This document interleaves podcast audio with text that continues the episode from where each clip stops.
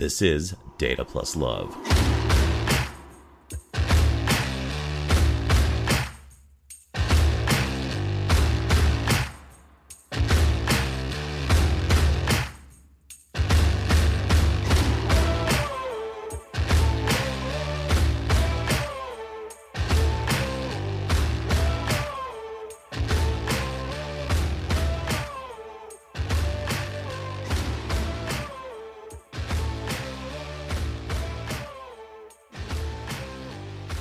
Here today with Kate Schaub. Kate is a friend of mine who I've known on Twitter for quite some time. Uh, and we really got to know each other a lot better this year at TableauCon. We spent several days together, uh, her, me, and uh, my friend from work, David Kelly, faded in and out a lot uh, with some other friends in the mix. Uh, Kate is from Montana. She is the leader of the Big Sky Tug. And welcome to the show, Kate. How are you today? I'm doing good, Zach. How are you? I'm doing spectacular. How are things up in Montana right now? Uh, you know, they're pretty snowy. We got probably about a foot of snow last week and it's been kind of frigid, although I will say today hasn't been too bad. So depends if you like the snow. I mean, I live in the South, so our, our concept of snow is entirely different. Um, Memphis sees probably one inch of snow a year. Oh, And because of that, and because they know that, there's no infrastructure to deal with snow. So if we get even the slightest warning of snow, all the schools start shutting down, all the government services, and any employer that's smart shuts down. Um, but there are those that are like really uh, like eye of the tiger and go for it anyway. And it just becomes a nightmare because people don't know how to drive on anything here, um, much less a tiny accumulation of snow. So and I- uh, oh, you'd yeah. be in trouble here. I mean, yes, yes, no doubt. I mean, my dad taught me how to drive on snow. My dad's from Pennsylvania. I lived in Pennsylvania when I was young, so he would make me go out and practice in parking lots. But even then, that's in like an inch of snow. So, you know, lots of donuts and stuff like that. But the problem isn't if you can drive on snow here. The problem is that even if you can, there's another 10,000 people on the road that can't. Right. So it becomes Thunderdome. I, I mean, the same can be said for here though, too. Like there it's quite shocking how few people know how to drive in the snow, even though they live here. That's so, but they do it anyway. They have to. I mean, Yeah. otherwise you couldn't survive.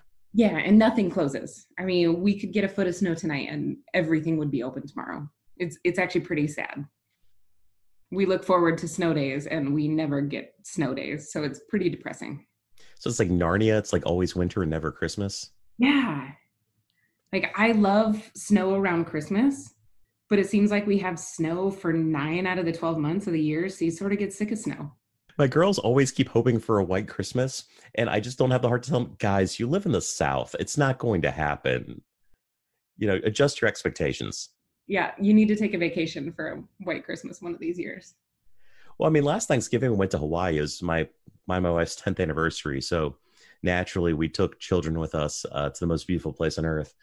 Um, and it turned out to be amazing. And now I just want to avoid all family on all holidays and go someplace tropical and eat quesadillas by a pool.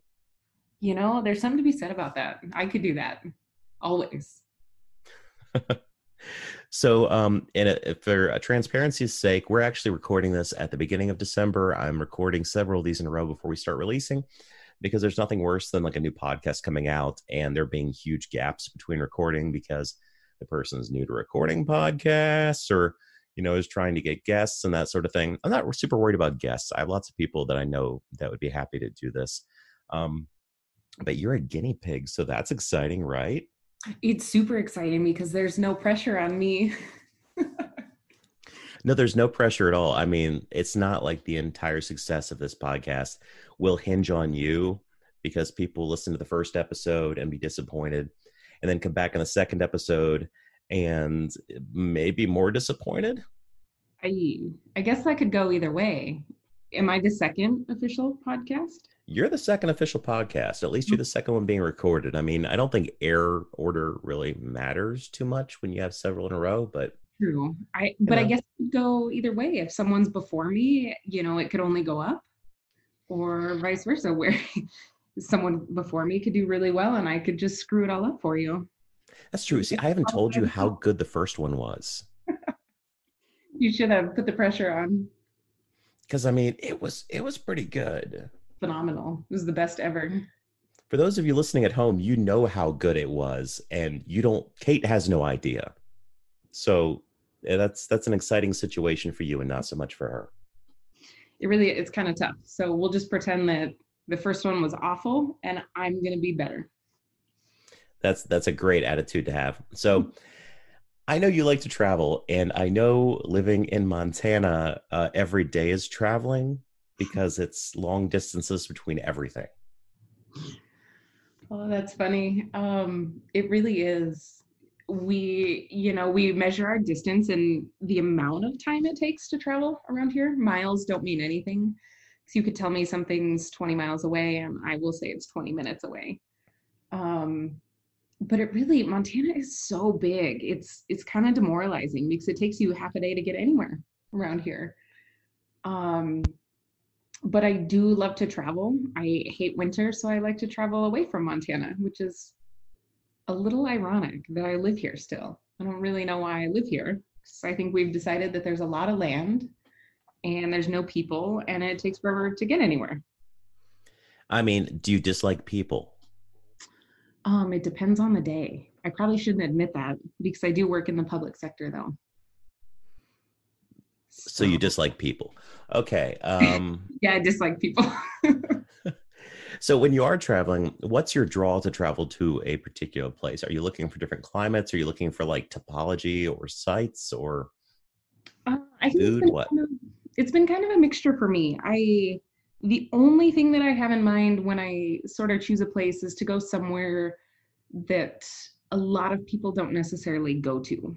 So, being from Montana, people go to Canada all the time, people go to Mexico and down to the Caribbean islands, they go to Spain and France, and those are sort of the hotspots. So, I've sort of been the anti Montana tourist and have gone to places that no one really thinks about. So, I've been to Portugal, I've been to Curacao, and then my most recent was Norway and Iceland. So it's sort of against the grain, if you would. So that is actually a great tangent. So you have a spectacular viz, the T- Sea Turtles of Curacao, which is one of my favorite vizzes of yours, and maybe one of my favorite vizzes in general. Um, I'm not like a big sea turtle guy. My wife is, so she would definitely love it. I'm not saying that like I'm anti sea turtle. That's not like a position. Is there like an anti sea turtle like? I, anyway, I, I was just going to ask you that. I don't think you can be anti sea turtle. I mean, someone's blazing the trail somewhere. Okay, Kate. Let's not be closed minded. Okay, open my mind. Someone is anti sea turtle. Okay, someone is highly offended by your sea turtle viz.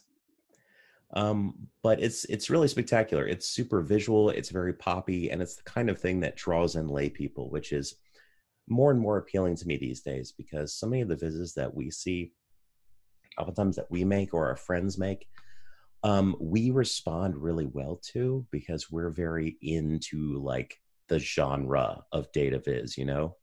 Right. And this doesn't look like a lot of that. It looks like um, an infographic. It looks very artsy. It's got photography in it, some of which I think you took. Did you take some of these pictures?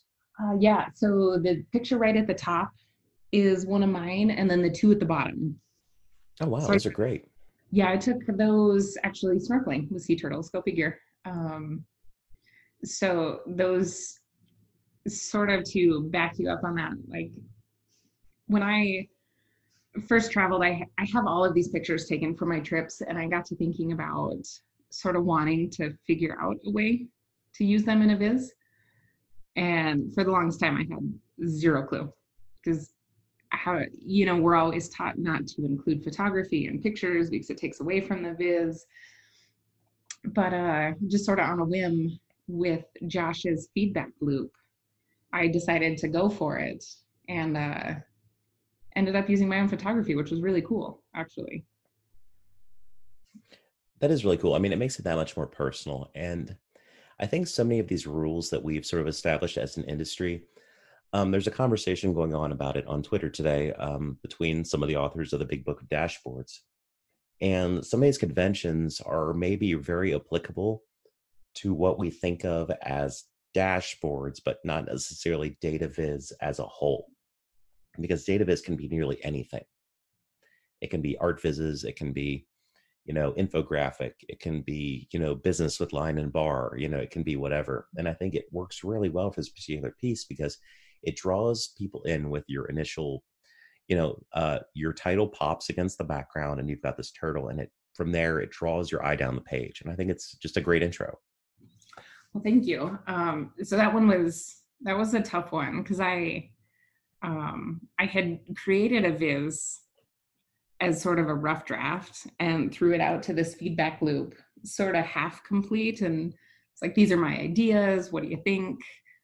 And the feedback I got was phenomenal. Not the place to go into everything I got, but I essentially sort of combined the two rough drafts that I had and threw this out there but really the goal in this one was to make it so if you wanted to you could print it and get the entire story just from looking at a print version of it without ever having to be on a computer um, so that was tough but I, I think it really worked out well to go against the grain of all of these standards that we're used to with bars and lines and go with a different route that people who aren't into data viz can completely understand it be drawn into it. it it really reminded me more of like magazine infographics that you see like in national geographic and stuff like that and but then those of us that are used to it and want to learn more can actually dig in because there are interactive pieces to it and so it was actually a really fun piece to create and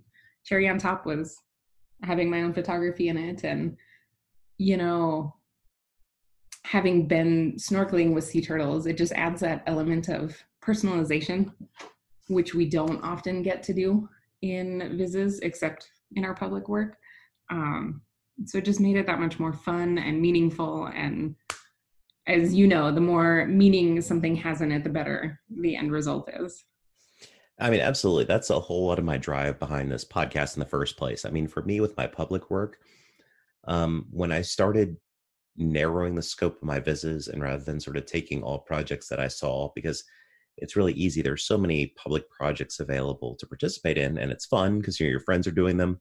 Uh, they're good opportunities, but it's not always something that you have a sort of draw to or relationship with. Right. So sometimes you produce something just to produce it rather than like there's a story there you're interested in, or the topic is, or you have a unique angle of seeing it so mm-hmm. I sort of started pulling back and being more deliberate and either hunting down data I wanted or making data I wanted and then going from there. Yeah, and you can see it. I mean, I've told you this before where like this year I set myself this goal of doing every one of the makeover Mondays, which I've done, but there's such a stark difference in, you know, just being handed a data set that you know nothing about and just eh, doing something to finish it up and make it look better versus having more of a vested interest in what you're doing. So like I know personally with the makeover Mondays, I just get started and get something out to get something out at the end of the day. But a lot of these other ones that actually have meaning, you spend time on it, you do the research, you get feedback from other people and really put a lot of time and effort into it and it's very noticeable. I mean, I see that even in other people in the community, their makeover Monday stuff or, you know, random side projects versus something they're really interested in. So speaks volume.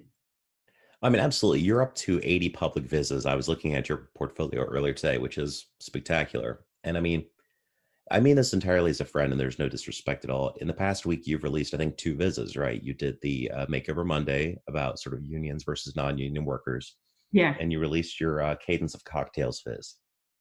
And the two could not be further apart.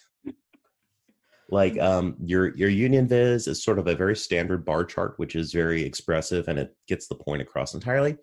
But you can tell there's not like a lot of passion there. There's not a lot of drive behind it. Right. Uh, you don't necessarily have like a real personal connection to it in any strong way, but you definitely wanted to complete it anyway, which everybody does, right? Yep. Um, Cadence of Cocktails is spectacular. Thank it is you. it is so creative. It's poppy. It draws you in. It makes you curious. Um, it makes you uh, realize that people drink like mad during the winter. Um, except for mint juleps, which no one drinks ever except during the Kentucky Derby. I know. That it, that just blew my mind. I have to say, like I thought it would be at least sort of popular, but I don't even know if it's popular then. I just feel like people think they have to. That's probably the case because there really is zero search interest any other time of the year. So you got this from Google Trends, is that correct? Yes. So that's interesting. I've used Google Trends just a passing curiosity, but I've never actually pulled down the data. Um, so that's really interesting that you were able to sort of come up with this uh, very rich data set. And from my understanding, I think you had a lot more you wanted to get out there, but sort of limited your scope. Yeah. Um, so I actually got this idea from the Rhythm of Food. Have you ever looked at that website? I haven't, no. Um, so outside of this, you should definitely check it out because it is phenomenal and it takes everything that I did in this cocktail viz to the max. Um, so you can search for like anything and everything, food and drink related. Um, but I had stumbled across that after Sarah Bartlett had announced her Iron Quest topic for this month. And uh, so at the conference, Kevin and I were joking that we have to keep our 100% record for Iron Quest. So I'd been on the hunt for food and drink uh, data, stumbled across the rhythm of food, and it just couldn't, I couldn't get it out of my head. I wanted to figure out how to recreate it in Tableau. And from that, I decided to focus on the drinks rather than the food and then when you have such a rich data set it's hard not to go down that rabbit hole and want to include anything and everything so some of my ideas had been to you know have a cocktail portion have a portion on different types of wine because there has to be seasonality trends of red versus white and things like that and then to include beers so that a user could really take their pick or look at their drink of choice but when you're looking at 15 years of data broken out weekly for even I think there's 21 cocktails in my viz.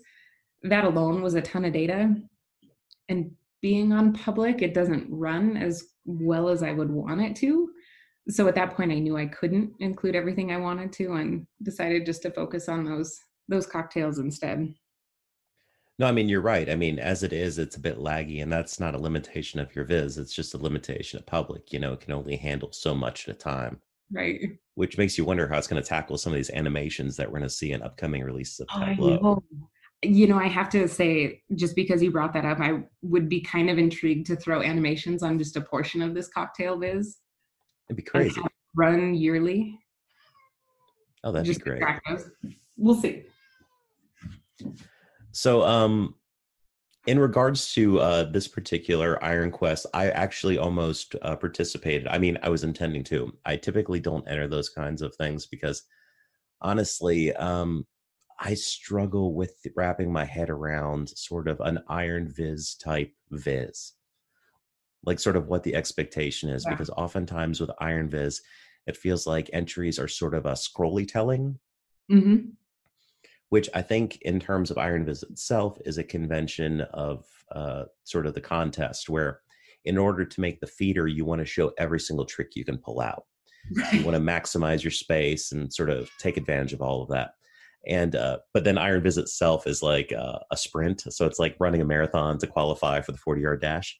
Yeah. Um, so I'm never quite sure what I would need to do for these, but I had a particular idea. I was at a kid's birthday party and my friend Randy and I are drinking some cold brew, and he looks at the back of the label and says, This has five times the caffeine of a Mountain Dew.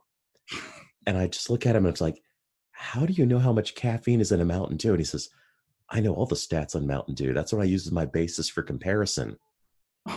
and I mean, after I, I came back down from my mind being blown, like, why does he have these memorized? I'm like, that there's a spectacular viz in there somewhere than a Mountain Dew.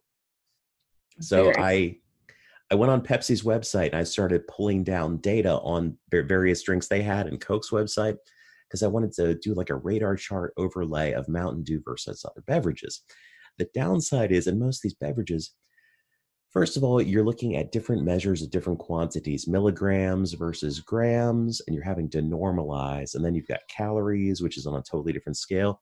So you're having to sort of take the maximum of any of these and adjust all the rest of them into whatever five to 10 points you need to uh, mm-hmm. express your radar chart. But even then, there's not enough interesting stats on any of these. I mean, you could have like sugar, sodium, caffeine, and calories in Mountain Dew, but there's no um, fat. There's no um, there's no vitamins. And then on something else, there might be three other things, and you know, missing another four. So you come up with really wonky, uninteresting radar charts. So about you know six hours into this project of data collection and assembly, I just like I give up. I mean, the idea was better than the than the execution, but um, yours it makes it so worth it. Yeah, I I was thrilled. I do have to say with how it turned out. Um, but I really can't take a whole lot of credit for actually creating this chart. I, I didn't do any of that piece. I may have made it look good, but I I couldn't tell you the calculations behind it. So if you want to know, you just got to go download it. Yeah, I uh I just might because it looks mind it looks like you're being sucked into like a black hole or being digitized into Tron or something. Yeah, wouldn't that be kind of cool? Animations may make that even look better. I mean, animations are going to make everything look better. The question is if, is if animations make stuff more sensible. And I feel like there's definitely going to be really awesome use cases. But a lot of the stuff we see, and probably all the stuff we produce, if I'm frank about some of my own hackiness will uh will come out being cooler looking than it is functional and useful. Oh, totally. But, Especially you know. at work. because you know there's going to be that person that saw the animations at the conference and now just want it in everything that you do. I, I know oh, that's sure. on my end. We had a pact at work for a while not to mention the concept of paging to anyone because we knew as soon as someone saw paging and saw that you could make a line draw across the page or bars fill in every time, um, people would start asking for that. And all it does for the most part with a lot of users, unless you're sort of really dialed in, is it biases you towards the most recent data point instead of making you consider everything as a whole. Right. You sort of forget about that first piece the when you hit play. Oh yeah, because you're you're always waiting to see what happens next and not considering everything as a whole and looking for outliers, looking for oh, what's this odd point of curiosity here? This thing is, uh, you know, unexpected. Yeah, the things that Tableau put in, it, it's super cool, but it kind of makes me as like an analyst and someone who designs dashboards at work all day every day kind of cringe at the same time it was sort of like where they released what is it like you can have 50 columns now in a table yeah i kind of want to uh, cry when I heard that. I mean, it's it's it's a tool, right? Like so many things, they're trying to expand the toolbox to allow more capabilities. And in a skilled practitioner, all of these things will be amazing. And in an unskilled practitioner's hands, it can be, you know, Excel all over again. Just going back to where it all began. Oh yeah, I mean, it's like let's go back to our roots. Let's go back to Lotus. Isn't that what everything's all about these days? Oh man, it's coming back. Like let's go uh that's like the vinyl equivalent of Tableau. Let's go back to just super manual calculations in a tabular format. Yeah. So the kids are into. I mean, whatever floats their boat these days, I guess. So transitioning. Um, that actually makes me think about the concept of adoption, which is apropos because tomorrow you and I are going to be on a panel at the Fringe Festival, which will be in the past for anyone listening to this. So hopefully you have good memories of that and we weren't a train wreck. Um, but in terms of like adoption of maybe data visualization and embracing data as a whole, um, where do you see that going uh, with some of your stuff that you're able to talk about? You know, do you have um, trouble getting people to sort of embrace Tableau, or what do you think is an obstacle that holds people back? Um, I know in my role specifically, it's the funny thing is when people are worried about adoption, it's always with our end users, and if they are going to enjoy more of a data visualization and learn from it rather than what they're used to in Excel. And I sort of have the complete opposite issue in my role. Um, I actually have had more issues with our developers wanting to learn and embrace Tableau as a tool and something to be excited about. Um, so a lot of what I get at work is like complete bare minimum. It's like click a bar chart on show me and call it a day sort of thing. So um, in my role, it, it's kind of comical to be on an adoptions panel and being sort of that outlier, so, so to speak, of um, having to worry about the people creating our dashboards rather than our end users. I, I don't think you're far off there though, because I think getting a tool is half the picture. So with Tableau, you're getting a really robust tool that can create really great, compelling stuff if used well. If sort of used at a basic level, it can create sort of just shovelware. And one of the obstacles is you can become super proficient at using Tableau. You can create advanced chart types, know all sorts of calculations. But if you're unable to sort of put together the visual storytelling component, the analogy I've used is it's like knowing everything about driving a car. Like you're perfect at braking, steering, all of that, but you're wholly unaware of the rules of the road. So you're like blasting through stop signs, you're cutting people off. You're driving a car perfectly. Like you're you're operating all the mechanical aspects of it fine, but you're not doing it in a way that's doing what you want. Uh, that's a fair assessment. I like that. I may have to use that. You can steal that um, yeah, I mean, we so we've had Tableau. Uh, for those of you that don't know, I work for the state of Montana, and we are sort of centralized IT, if you will. Um, so other agencies can hire us to create their own dashboards, but they can also create their own if they want. Um, and internally, we have about 20 licenses, and people know the basics. Um, but we just it I kind of see it as like a makeover Monday every day of my life because I never know really what's going to get thrown out at me. Um, so I may have one day, you know, the Department of Environmental Quality ask for something, and then tomorrow I've got the Legislative Finance Committee. So um, they definitely keep us on our toes with what we're doing. Um, hence why I've become really, really good at basic bar charts and line charts because at the end of the day, that's what people want. Um, but a lot of it has been, you know, we we were sort of forced when we got Tableau, and forcing anyone doesn't do anyone any good. So we have a lot of these employees that know the basics, but feel as though they were forced into this position and really just don't care enough to want to learn. And that's where like Tableau Public has sort of, if you will, saved my career, my life, not really my life, but um, it, it gives you that creative outlet, which is phenomenal, and where you can develop those storytelling skills outside of where you have to meet deadlines and specific requirements and stuff like that. Does that make sense? I think that absolutely makes sense, and I I wouldn't know you if not for that. So that's spectacular. Um, but I think like it's like taking the red pill in the Matrix. Once you discover Tableau Public, I know for me, I didn't actually know it existed before I had made essentially my first public data visualization, which was a couple years ago. I did an M Night Shyamalan um, viz based on Rotten Tomatoes stuff, and it's really just a business dashboard. It's not spectacular, but I was just curious about sort of the perceptions of the audience versus the critics, which is something I've revisited quite often for various things.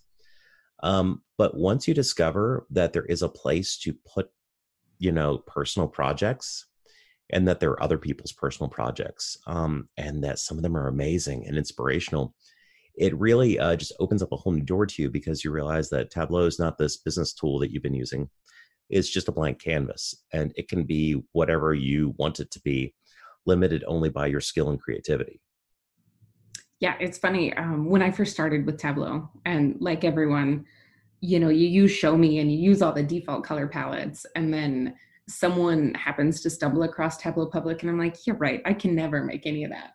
Still run into the gallery in the visit a day, and you're like, yeah, no, never. And then you actually get started in creating public visualizations, and it's like, oh, this isn't so bad, and it's not so intimidating. Um, granted, I've had a lot of help with what I have put out there. I mean, the Sea Turtle Viz had all sorts of feedback. My cocktail one, I know I had you take a look at it prior to publishing. So I couldn't do it without community members, but that's that's the beauty of it, right? You learn so much from the people around you once you get sucked in. And I I've heard people ask me they've looked at some of my public work versus some of my work work, and they look so vastly different. And right. the question is like, how come you can do this, but this is what you do at work? And the question isn't so much like why don't you make work stuff look like your public stuff? Um, when you create work stuff, it's an entirely different context. You're preaching to a different audience. You're trying to express stuff in a very clean uh, way that's sort of simpler but also you are bringing the stuff from your public work back to it in the sense that by doing all those reps through public work you're faster you have new tricks um, you've learned stuff that doesn't work. You know hopefully you've learned some stuff that does work and just because you're not doing sort of a pop arty thing like you might do on a, uh, public project which might have a different uh, intended audience uh, doesn't mean you're not able to take the learnings of creating that uh, goofy pop arty thing and bring it back to the new business dashboard uh, that's hopefully going to wow a senior vice president or whatever. That that just kind of cracks me up. Can you imagine if I put my cocktail viz in front of the legislature? well, I mean, their legislature, I'm sure they would they would love a cocktail viz. Uh, what do you think the legislature would order off your cocktail viz, or is that uh, too far? What would they order? I got to think about what's on there. I. It is winter, so anything's fair game. You know, I see them as probably more along the lines of like an old fashioned, maybe. I'm down with that. I like an old fashioned. Yeah, we'll go with that. I'll just pretend. So every time I have to meet with them, I'll just pretend that we're meeting over a round of old fashions. That's spectacular. I think if legislatures did drink old fashions on the job, politics as a whole might be a whole lot more enjoyable for everyone. Right. I, I, mean, that's that's just we call that parliament. Yeah. So, uh, yeah, par- parliament is Congress with an old fashioned. We should propose that. Right. You know, actually, a funny thing. Congress did used to have a congressional cocktail hour not too long ago. I mean, I'm talking like maybe 10 years ago. Ooh. And as a result, I think that helps uh, relationships in politics more because when people who are in an adversarial relationship have to interact more in a casual way, it creates, you know, a sort of more recognize, recogni- recognition. There we go of the humanity of each other. I mean, my wife's an attorney, so oftentimes she is working on the other side from other attorneys, but they all have very cordial relationships because they recognize, look, I'm doing a job, you're doing a job, we're both people and the more professional attorneys all treat other each other really well and are really social even though you're on the opposite side of a particular issue uh, you have no sort of malice against each other. So maybe you know let, let's bring back cocktail hours. Let's do that. It might benefit everyone actually. I think so. I mean even at our state level we we need that around montana state government too you know, I, th- I think so too, and uh, I think I think I'll have a dark and stormy Kate. Let's do that. Coming right up.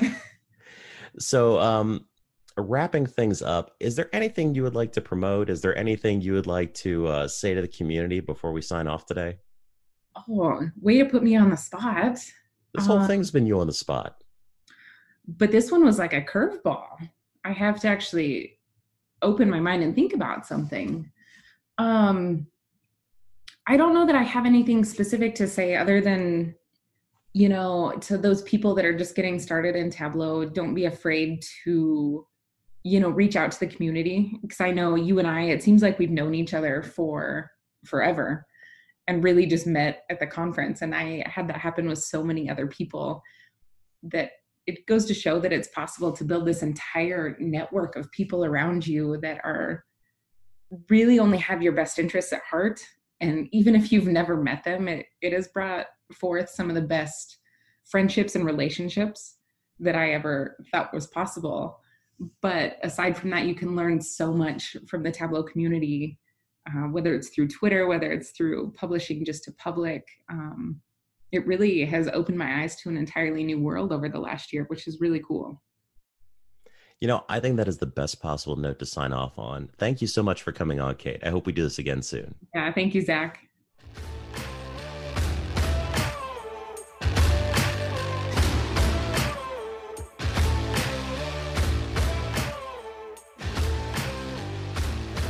Data Plus Love is recorded and produced by Zach Bowders. Our music track is We Are Legends by Alex Stoner. My daddy's Batman. Hey, you're still here? Um, you're probably waiting for like the next podcast uh, to kick in, probably something better. Um, thanks for hanging on. Anyway, if you're picking up what we're putting down, uh, consider buying us a cup of coffee on ko-fi.com slash D-A-T-A-P-L-U-S-L-O-V-E um, just you know drop three dollars in our tip bucket. It helps us buy better equipment. It helps us uh, pay for razor blades to keep me from looking like a wolf man and it keeps uh, mark's head looking so shiny and beautiful. Anyway thanks for listening. We'll never put anything behind a paywall. And thanks for your patronage. Have a great day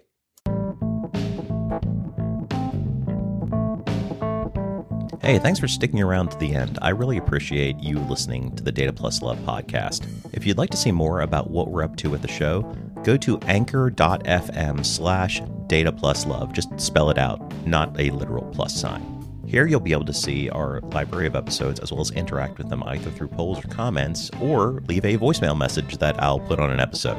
You can interact with me personally by joining me on Twitter. I'm at Zach Bowders, not hard to hunt down. And if you like what you're hearing, consider leaving a tip for us or signing up for a small monthly donation at our ko-fi.com slash data plus love.